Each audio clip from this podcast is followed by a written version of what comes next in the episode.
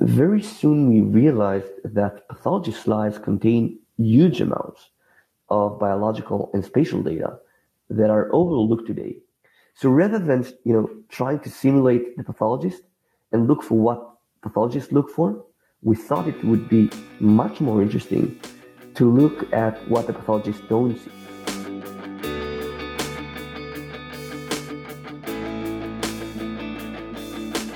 Welcome to the People of Pathology podcast. I'm Dennis Strank. On this podcast, we explore pathology, laboratory medicine, and forensic science. There is a wealth of data on pathology slides, even down to the subcellular and molecular levels. My guest today is Dr. Ori Zelikoff. Dr. Zelikoff is the VP of Clinical Development at Nucleai, which is using AI and spatial biology to analyze pathology slides. We'll talk about Dr. Zelikoff's career path so far, some of his early work in cancer biomarkers, and we'll talk all about Nucleai and what they're trying to achieve. All right, here's Dr. Ori Zelikoff. The place I want to start is kind of coming out of your military service. Because I know in the military, that's where you were working with uh, computers and kind of getting into image analysis. So, coming out of there, you went to medical school. So I'm I'm curious what was what kind of what how did the uh, was sort of the decision process to that resulted in you going to medical school? Yeah, right. So well, as you mentioned, when, when I was 18, I had the privilege to join the, Israel Intelligence Forces and to serve for four years at the elite uh, 8200 unit, which is a kind of the uh, equivalent to the Israeli NSA. Now, uh, this unit is, is very famous for being kind of an incubator for some of the leading uh, tech entrepreneurs in Israel, especially in the cybersecurity domain, actually. Now, I think that what makes this place uh, so unique is, is the credo of the unit that everything is possible and no problem is, is too big. So although most of my colleagues went on to study computer science and engineering, uh, our founders actually um, served for 20 years in a similar unit doing computer vision. I try to think out of military service, what would be, uh, what are the greatest challenges that face humanity and where could I apply what I learned in, in the service, uh, that could solve, you know, big problems. And, and for me, it was clear that medicine is where the potential impact of technology and innovation on human lives is the greatest. So I decided to go to medical school. And I think this transition was not very difficult but it was uh, pretty frustrating because uh, compared to the groundbreaking technologies I, I used in, in the army, you know, to, to arrest terrorists, the technology in medicine and, and the environment of hospitals uh, felt much less advanced and, and efficient. So I think this is where I kind of was frustrated. And during medical school, uh, decided that I would, you know, prefer to combine you know, innovation technology with medicine and, and really solve big problems. During uh, medical school and then kind of you know afterwards, what what sort of specialties were you interested in at at that time? Uh, so I think uh, there were many, but oncology was always the the one that interested me the most and where I focused my my research. Uh, first, because it's uh, probably, in my opinion, the biggest challenge of, of medicine in the 21st century, and the burden of disease and the death rate of, of cancer is really, is really mm-hmm. extreme. Mm-hmm. And, and I also see this, you know, as probably the most fascinating disease to study in terms of the biology, the complexity of the disease and how it's almost part of, of who we are and of the, the evolution. It's kind of, you know, we tend to see cancer as something bad, which is definitely something bad. But the ability of, you know, cells to divide, to proliferate, the ability of DNA to change, uh, to mutate is what allowed the evolution and the development of, of, of human beings. So I think this is a very complex and very interesting study, oncology. And at the same time, uh, my dad passed away from cancer uh, when he was actually pretty young, uh, only 54. So I also had some personal motivation to work on cancer. And over the last uh, seven years out of medical school, I still uh, focus my my career on trying to better understand this disease and find you know novel drugs to to to fight cancer.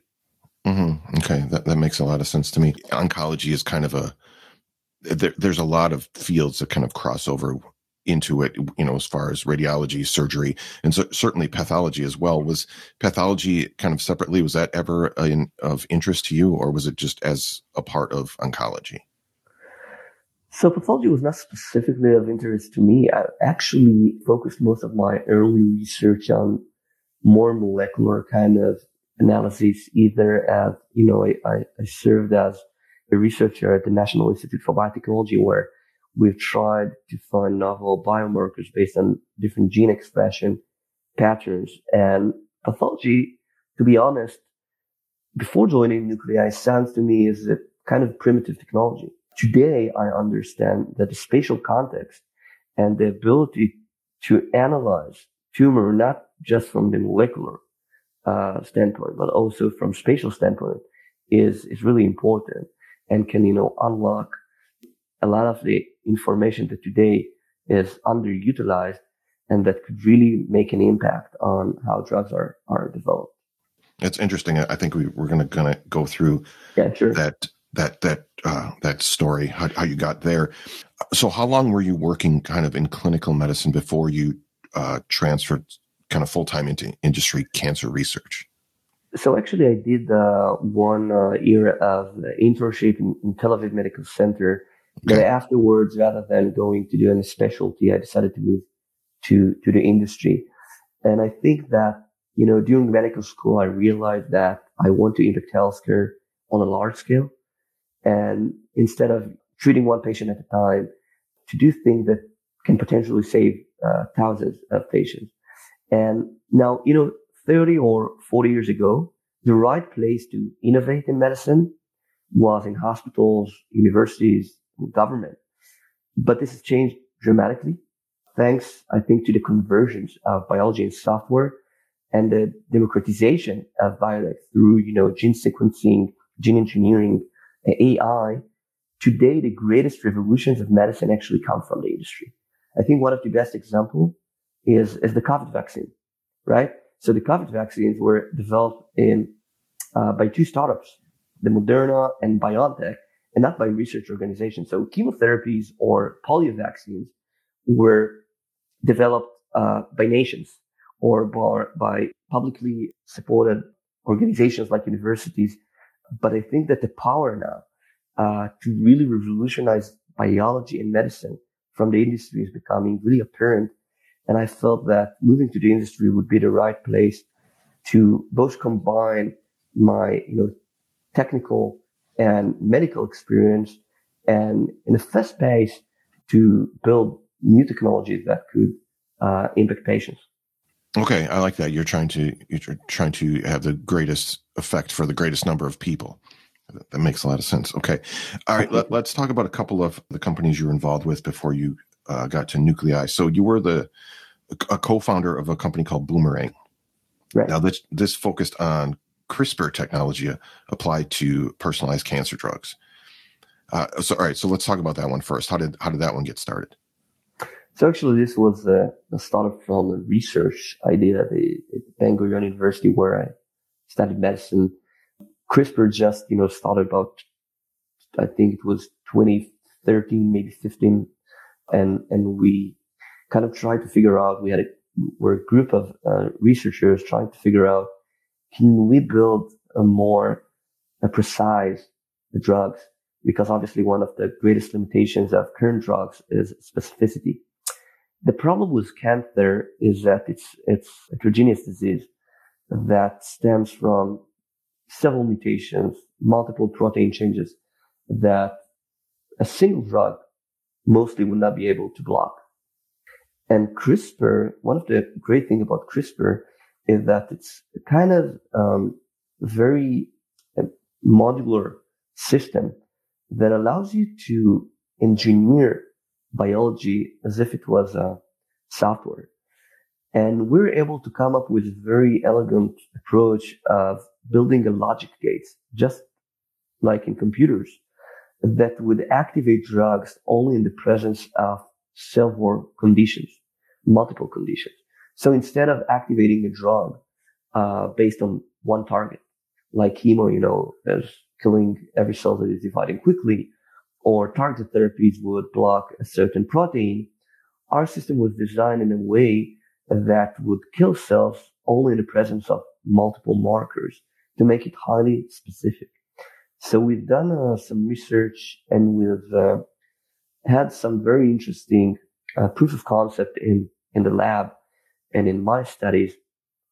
And also we were able to build some concept around how this drug might be further developed. And we won some international competitions in, in Boston, in, in China. And uh, there was a lot of buzz around what we did. But eventually, uh, we found out that the technology was not mature enough to go from, you know, lab into the clinic, mostly because of limited efficacy in delivering those complex machines, uh, gene editing machines.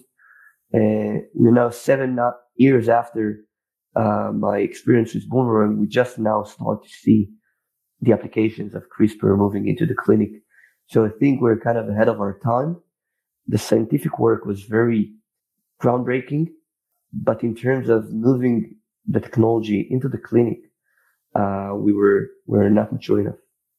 I imagine probably the cost of of delivering that kind of treatment was probably pretty high at the time as well. Absolutely. Yeah. Okay, and then from there, now you you go to uh, Novellus, which also worked on targeted therapies. Uh, can, right. can you tell me a little bit about Novellus, which I think this it's now called Fore now. I right. Yeah. Right. So it's a, it's a very interesting uh, company. I, I, really like and and um, I joined um, a- after my experience with Boomerang and after completing medical school. I joined there as a medical director, leading the the clinical development and scientific work in the company.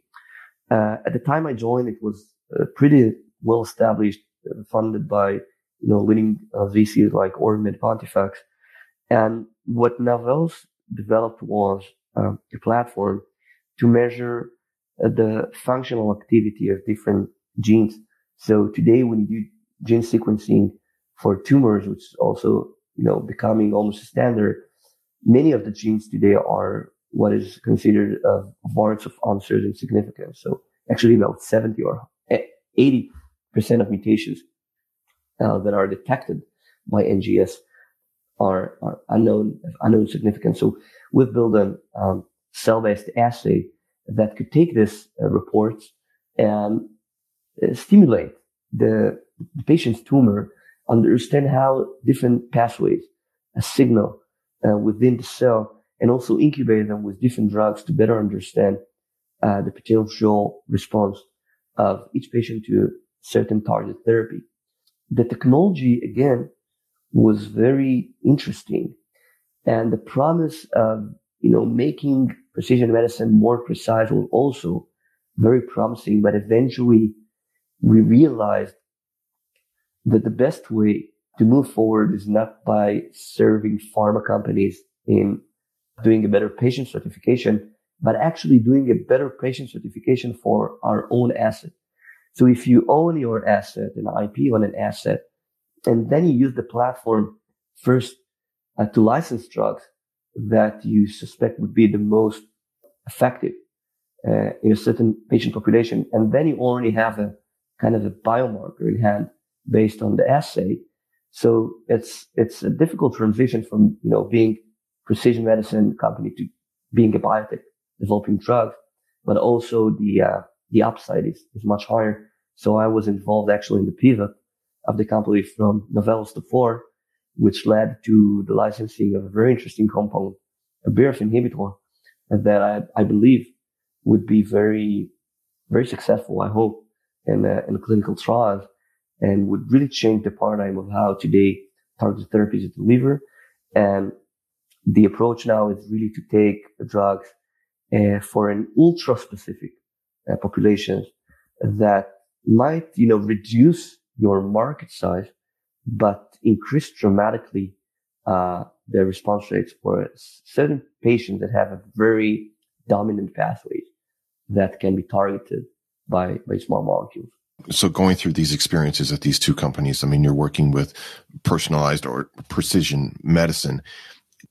could you like foresee what was coming as far as precision medicine how because, because that's what everybody's talking about these days was that something you learned from from these experiences yeah so uh, so absolutely i think i i the, these were early experiencing experiences in my career. So i learned a lot about you know uh, the potential of personalized medicine uh, but at the same time some of the uh, the challenges. And I think that actually my main lessons were about the gap between good science and a viable business model. And the hmm. need to better, you know, how to better transform biological discoveries into products that someone will actually pay for. So both in Boomerang and initially in Novellus, there was very good sciences, very good discoveries, very interesting technologies. But eventually we had to do some changes to, you know, to deliver and to bring value from those technologies. So I think that if you have an interesting technology uh, that could change healthcare or could solve key problems in drug development, it takes a while to understand how to find a killer app for these technologies that will work not only in the lab, but also in human and that will be attractive for pharma in terms of, you know, IP, competition, commercial strategy, etc. And I learned a lot about this. So precision medicine in general is great and computational biology in general is great. But one of the challenges is not only to have good technology and to find a good problem, but also to see how they fit and how, what is the best applications to start with that would really, you know, be attractive in the market. Okay, yeah, that makes sense. So now you're VP of clinical development at Nucleai. So how is it that you that you came to Nucleai?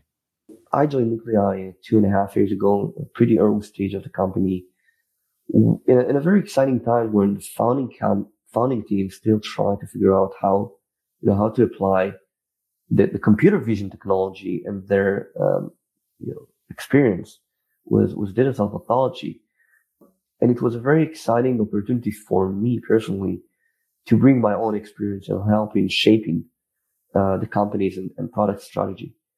So originally the focus of Nucleai was around a very kind of simple image analysis technology that is aiming to simply automate the pathologist's work to improve, you know, accuracy and efficacy of diagnosis. But very soon we realized that pathology slides contain huge amounts of biological and spatial data that are mm-hmm. overlooked today. So rather than, you know, trying to simulate the pathologist and look for what pathologists look for, we thought it would be much more interesting to look at what the pathologists don't see at the slide.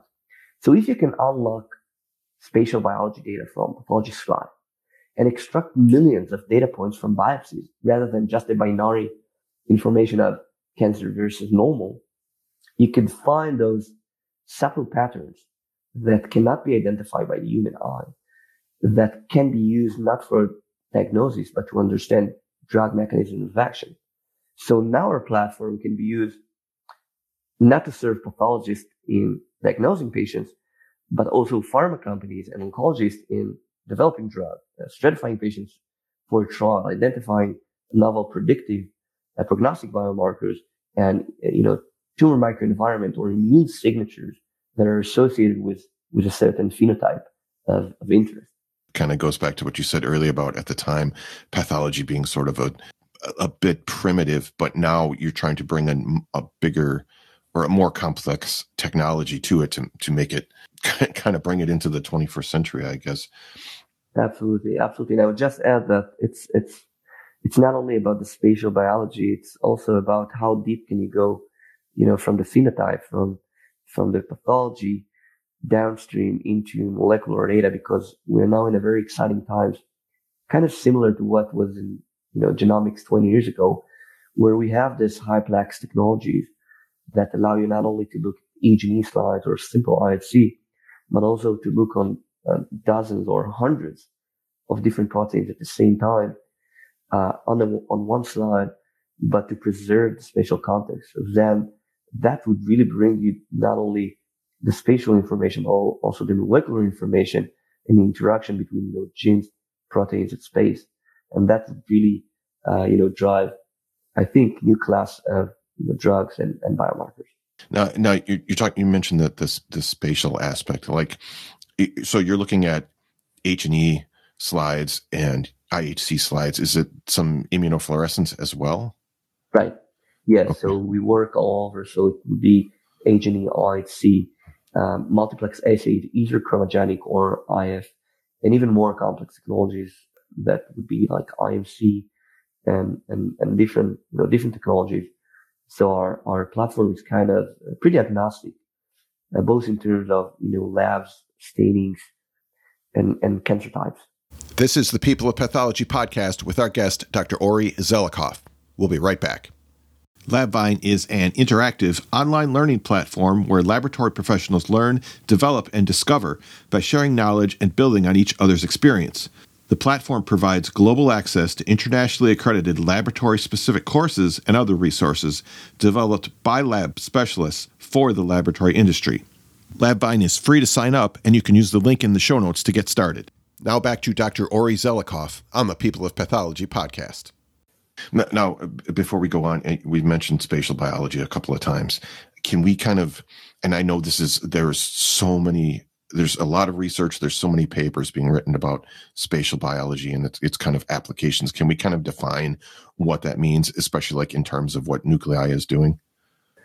Yeah, so when we say spatial biology, we talk about two dimensional space, or again, today when you do omics, the traditional omics, you take a bulk tissue um, you destroy it and you measure, you know, DNA or RNA or proteins, or whatever. But then you lose the, the two dimensional context in the interaction between cells and proteins and the tissue. So when we say spatial biology, we talk about, you know, the interaction at the two dimensional level between cells and proteins, different areas. And this information can be extracted today from millions of glass slides that are buried in, you know, labs. It's the most abundant kind of uh, biological data out there. It's just that, again, manually, you cannot extract a lot of data out of this slide. So we see, you know, pathology as a source to measure biology at a spatial level in a way that from a single slide, you will be able to get a table of millions of data points that would know, quantify different cell types in the tissue, uh, provide coordinates for each uh, and every cell, and then run very complex calculations on top of that that would tell you what are the you know densities and proximities of different cell populations and where exactly in the tumor those cells are are located either you know in the stromal area versus tumor versus necrotic area etc and building those maps that could then allow you to better understand what's going on in, in the tissue. And I think that the magic starts where you combine this data with the phenotype data, say clinical outcome data. Now it's a classical question of, you know, deep learning. So let's say that you show, uh, the deep learning model, thousands of slides of patients that were treated with a certain drug, say immuno-oncology, and were super sensitive to the drug versus thousands of slides of patients that were treated but were resistant to the treatment, you can now find patterns, visual patterns, spatial patterns that can distinguish between these two patient populations. And in some cases, you won't find anything. But in many cases, and especially in immuno-oncology, we understand that the spatial context is crucial because a lot of studies tried, you know, to compare DNA or RNA data between responders or non-responders to checkpoint inhibitors and found nothing significant.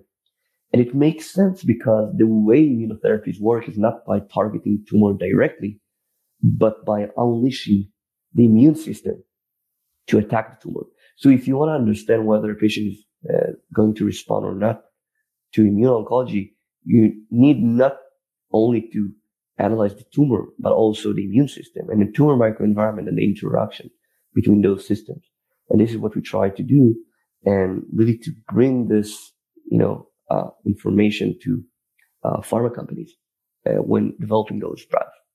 There's something that you mentioned that I want to talk about a little bit. You, you said about uh, combining the clinical data with the data from the pathology slides. And this is something that I think makes Nucleai a little bit unique because you're combining the clinical and the demographic data, and uh, which I would think would make it easier to develop, you know, companion diagnostics and and new drugs and things like that. Can can you talk about what type of clinical and uh, demographic data you're using? Yeah, sure. So I, I think one of our advantages here in Israel is really the unique access we have to to to, to data. So Israel is, is very centralized in terms of the healthcare system. And in Nucleai, we have partnerships with some of the leading medical centers here, uh, like Sheba and, and Clalit and others. And that allows us to get an access to millions of images of pathology slides, the tissue itself, and clinical outcome or clinical data in general from EMR. So the data in Israel is very longitudinal. And when we have, when we work with those, um, you know, HMOs, we really access everything. It really depends on, on the partner. But in general, you can look at drug information clinical outcome information, either, you know, PFS, OS, different confounders like smoking and ECOG and, and age and even genomic data. So basically everything that is in the EMR either lab test, radiology data, outcome data is, is available for us. And this is where, as you mentioned, you can start to find very interesting things. And even if you work with pharma companies, you can, instead of using only their drug, only their drug data of, you know, 100, 200 patients from a phase one, phase two trial, you already have pre-trained models that were trained on thousands of different patients from real world evidence. And this is a very unique advantage that we have. And this is what allowed us to really develop very accurate algorithms to structure pathology data cross cancer and also to find, you know, already biomarkers of response to immuno-oncology drugs uh, in different indications that can now be transferred to, um, you know, new drugs that are being tested today on, on the clinic. Nucleai has a, a blog, which it looks like you you you write all the posts for that, and in, in one of them you wrote that sp- spatial biology and its significance will change the way we understand, investigate, and treat cancer in the near future. What do you think some of those changes are going to be? Like, what were you what were you talking about in in this uh, particular blog post? It's again, it's kind of the um, dimension that was not available for us before. So think of, you know, genomics starting to, uh, to rise. Um, before looking at DNA, the way you investigated diseases was in a, the macroscopic level. So you looked at how it, uh, a disease tissue looked like and how normal tissue looked like. Uh, think of cancer, right? So you had the histology, you had the pathology, and that's the level of, of analysis you had. And then when starting to build those uh, genome atlases, you really started to found that what starts cancer is, is, you know, mutated genes. And I see the opportunity of spatial biology just like that. Again, you test and study uh, diseases today at the molecular level. So you run, you know, DNA analysis or RNA analysis, the protein analysis, but you miss the context of the interaction between all of those um, molecules. Now humans are spatial by nature, right? And if you don't look at how cells interact with each other, how proteins interact with each other, you just miss a lot of information. So I think that once you have access to data on one hand, on the other hand, better sensors like the HiPlex um, technologies to visualize proteins at the spatial level, and then AI to unlock the data from slides, you would be able to start look at the biology from a different level. And the discoveries of spatial biology, I think would have a lot of impact. Uh, first, again, as I mentioned, on understanding drug mechanism of action and, you know, what interactions make one patient sensitive and the other patient resistant to a certain drug, but also even deeper kind of understanding of how diseases progress and start. And that would allow you not only to develop, I think, biomarkers and diagnostics, but also to actually develop new drugs using spatial biology data. Okay. I think kind of the, the key word that you mentioned there was context. And when we're talking about the spatial data, I mean, you're looking at not only what cells are present and maybe kind of the size and shape and things like that, but also their relationship to each other. So the distance from the other cells and location, whether they're in the tumor or in the tumor microenvironment and, and things like that. Is that, is that the kind of spatial data we're talking about? Yeah, absolutely. So that, that's exactly what we, what we talk about. And in addition, there is this, you know, even at the, at the cell level, those septal patterns of cell morphology that also are not being oh, right. you know, studied today.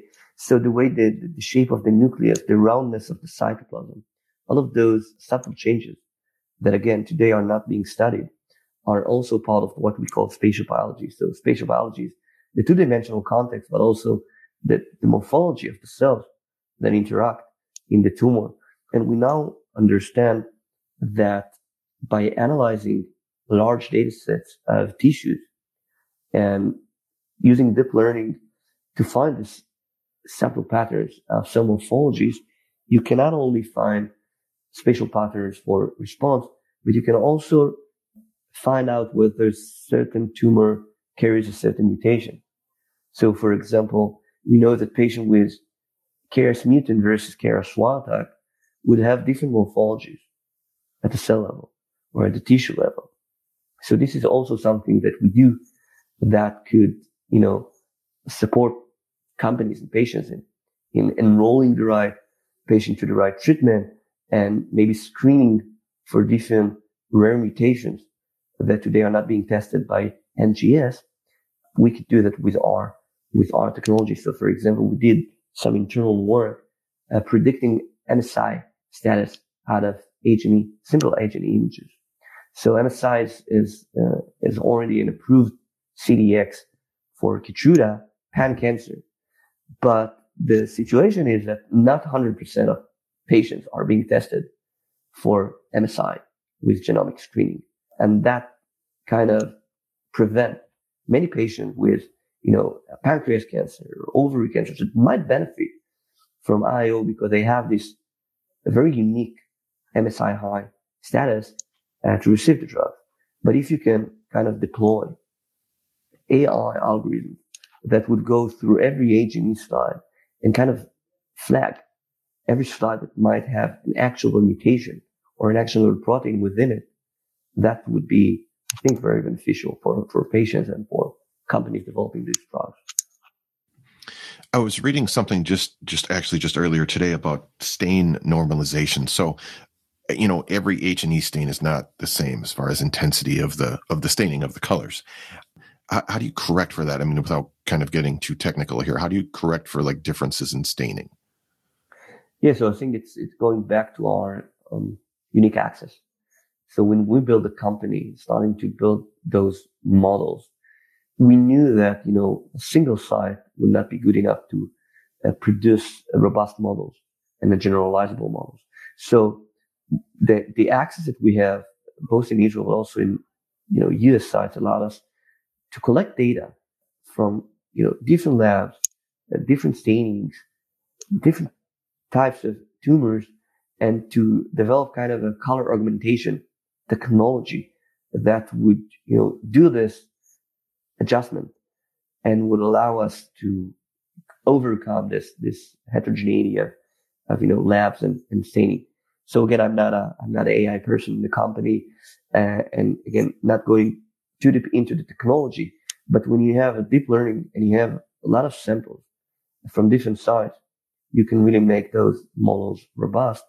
And then you're kind of agnostic to uh, where the tissue is coming from, uh, what was the the specific conditions uh, where the, the, the tissue was stained, and also you'd be agnostic for it. For example, for different clones that were used to stain, I know FIDO1 or HER2, whatever whatever is out there.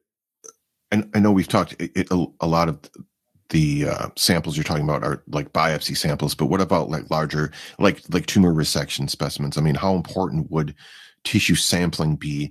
Because you need to get not only tumor cells in there, but also kind of the surrounding. I mean, we mentioned the tumor microenvironment and kind of the surrounding stromal right. cells. So, so it, it, I I feel like tissue sampling would become even more important.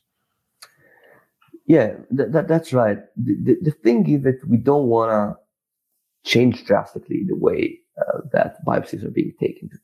And we don't want to be sensitive to the, the question, you know, what was the size and w- where the biopsy was taken from, because we need to eventually integrate our technology into, you know, uh, clinical trials or the clinic itself. So it really depends. If, you know, for metastatic patients, sometimes you won't have those big dissections but uh, smaller uh, images. And I think mostly we will be able, if the spatial context again is preserved and you have some tumor, some immune system, we can able to extract um, valuable information out of it. But I think the most important thing is to really let the data talk, right? So when we did different studies to see whether you know, those biopsies, they're not very large, but this is what you have today.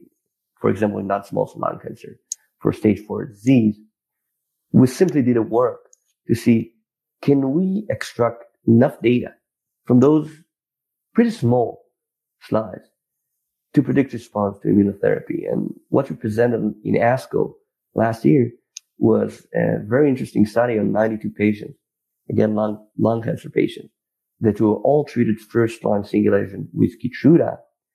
And we were able to identify the spatial signature related to the interaction between TILs and tumor cells that was quite significant in distinguishing between patients that were super sensitive to the drug and patients that were resistant to the drug.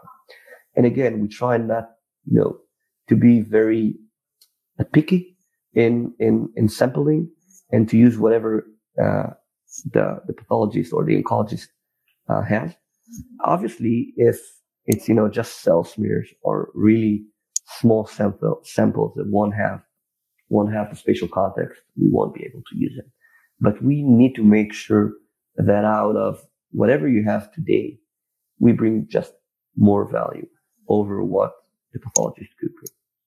Now, I know you, you know Nucleai focuses on immuno-oncology, companion diagnostics, but I feel like there could be other applications to this technology, things like infectious disease and autoimmune diseases. Um, is that something that you think you might branch out into?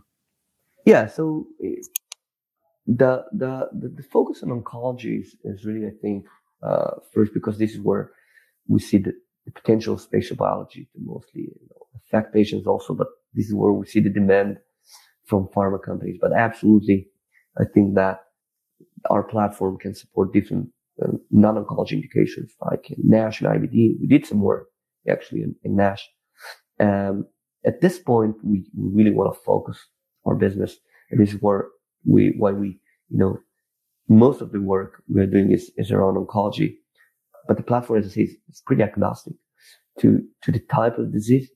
And I do think that there are many interesting applications in autoimmune disease, um, infectious disease, and, and more. Okay. Okay. Yeah, I can definitely see potential in, in those areas in the future. All right. What, so one more quote from the Nucleai blog. Uh, you wrote, "We aim to generate the first ever comprehensive spatial biology atlas and and lead the spatial revolution in biology." Yeah. So, so I'm curious. This spatial biology atlas, what what would be kind of the application for this? Like, what what's kind of the goal of, of creating this? Yeah. So again, I think it's going back to, to what I said about the, you know, the revolution of genomics. And to some sense, we're starting to build this, this spatial biology atlas because again, we have the, the AI to extract data from biopsies. We have the actual tissues and biopsies to analyze.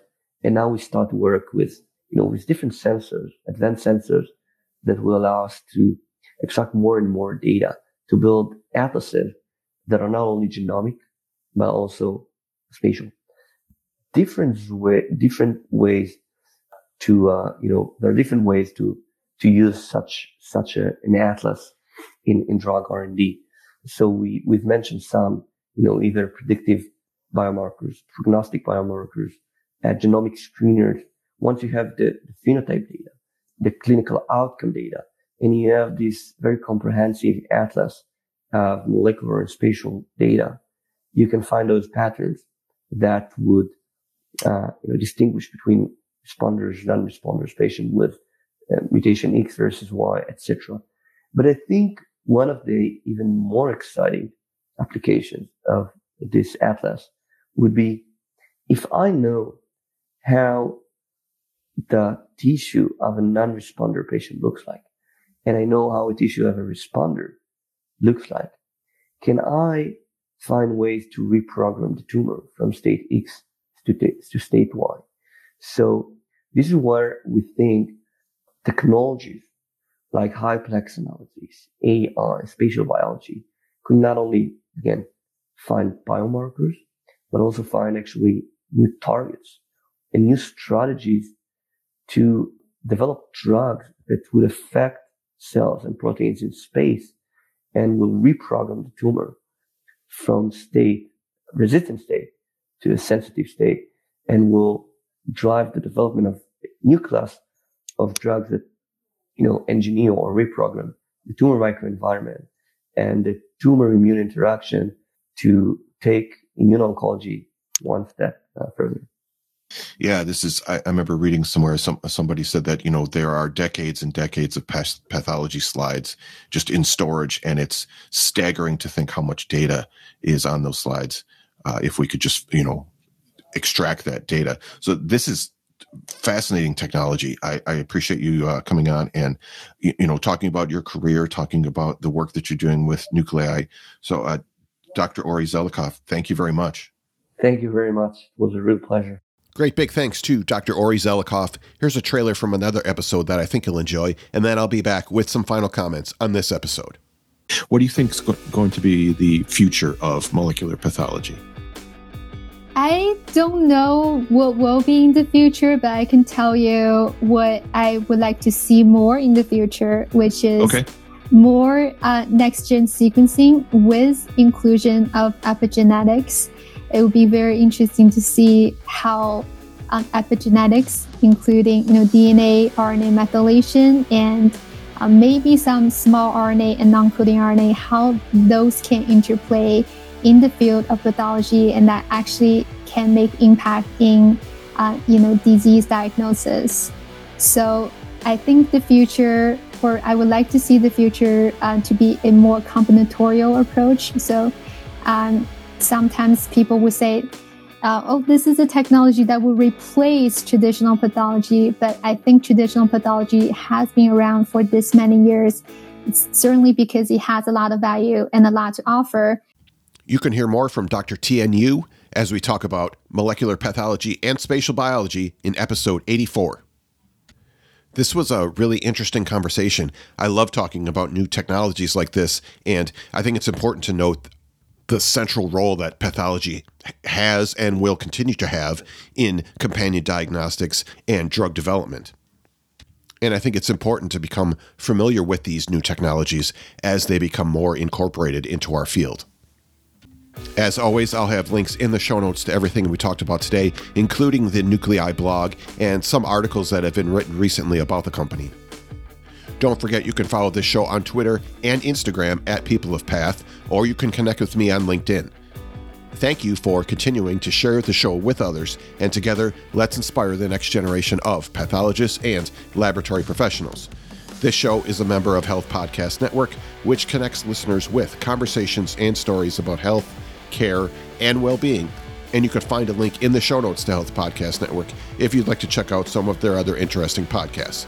Thank you very much for listening, and I will talk to you next time on the People of Pathology podcast.